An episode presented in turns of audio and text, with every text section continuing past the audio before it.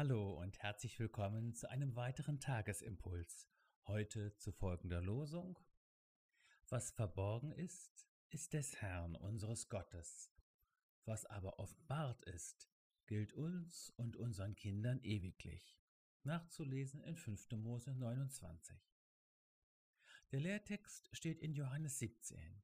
Jesus betet, Ich habe ihnen deinen Namen kundgetan und werde ihn kundtun, damit die Liebe, mit der du mich geliebt hast, in ihnen sei und ich in ihnen. Mut zur Liebe.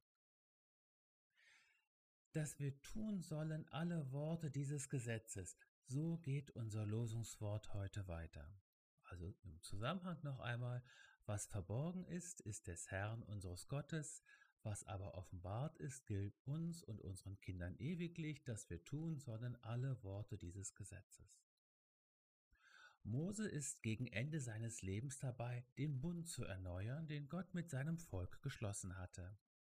In diesem Bund verpflichtet Israel sich, auf Gott zu hören und das, was es hört und was Gott ihm sagt, auch zu tun. Auf Gott zu hören bedeutet nicht, nun allwissend zu sein, alles erklären und auf jede Frage eine Antwort geben zu können. Auch uns, die wir auf Gott hören, ja uns sogar seine Kinder nennen, ist vieles verborgen. Und wer will sich anmaßen, die Geheimnisse Gottes zu ergründen? Es reicht, wenn wir das, was uns offenbar ist, schlicht tun. Eine innere Erkenntnis, eine geistliche Schau, ja eine Offenbarung haben wir uns erst dann zu eigen gemacht, wenn wir sie auch umgesetzt und schlicht nach ihr gehandelt haben. Frei nach Mark Twain. Die meisten Menschen haben Schwierigkeiten mit den Bibelstellen, die sie nicht verstehen.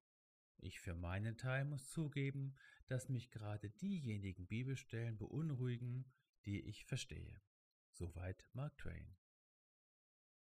So rätsle nicht an dem herum, was dir am Willen Gottes verborgen ist, sondern setze doch zunächst das um, was du erkannt hast und was dir offenbar ist.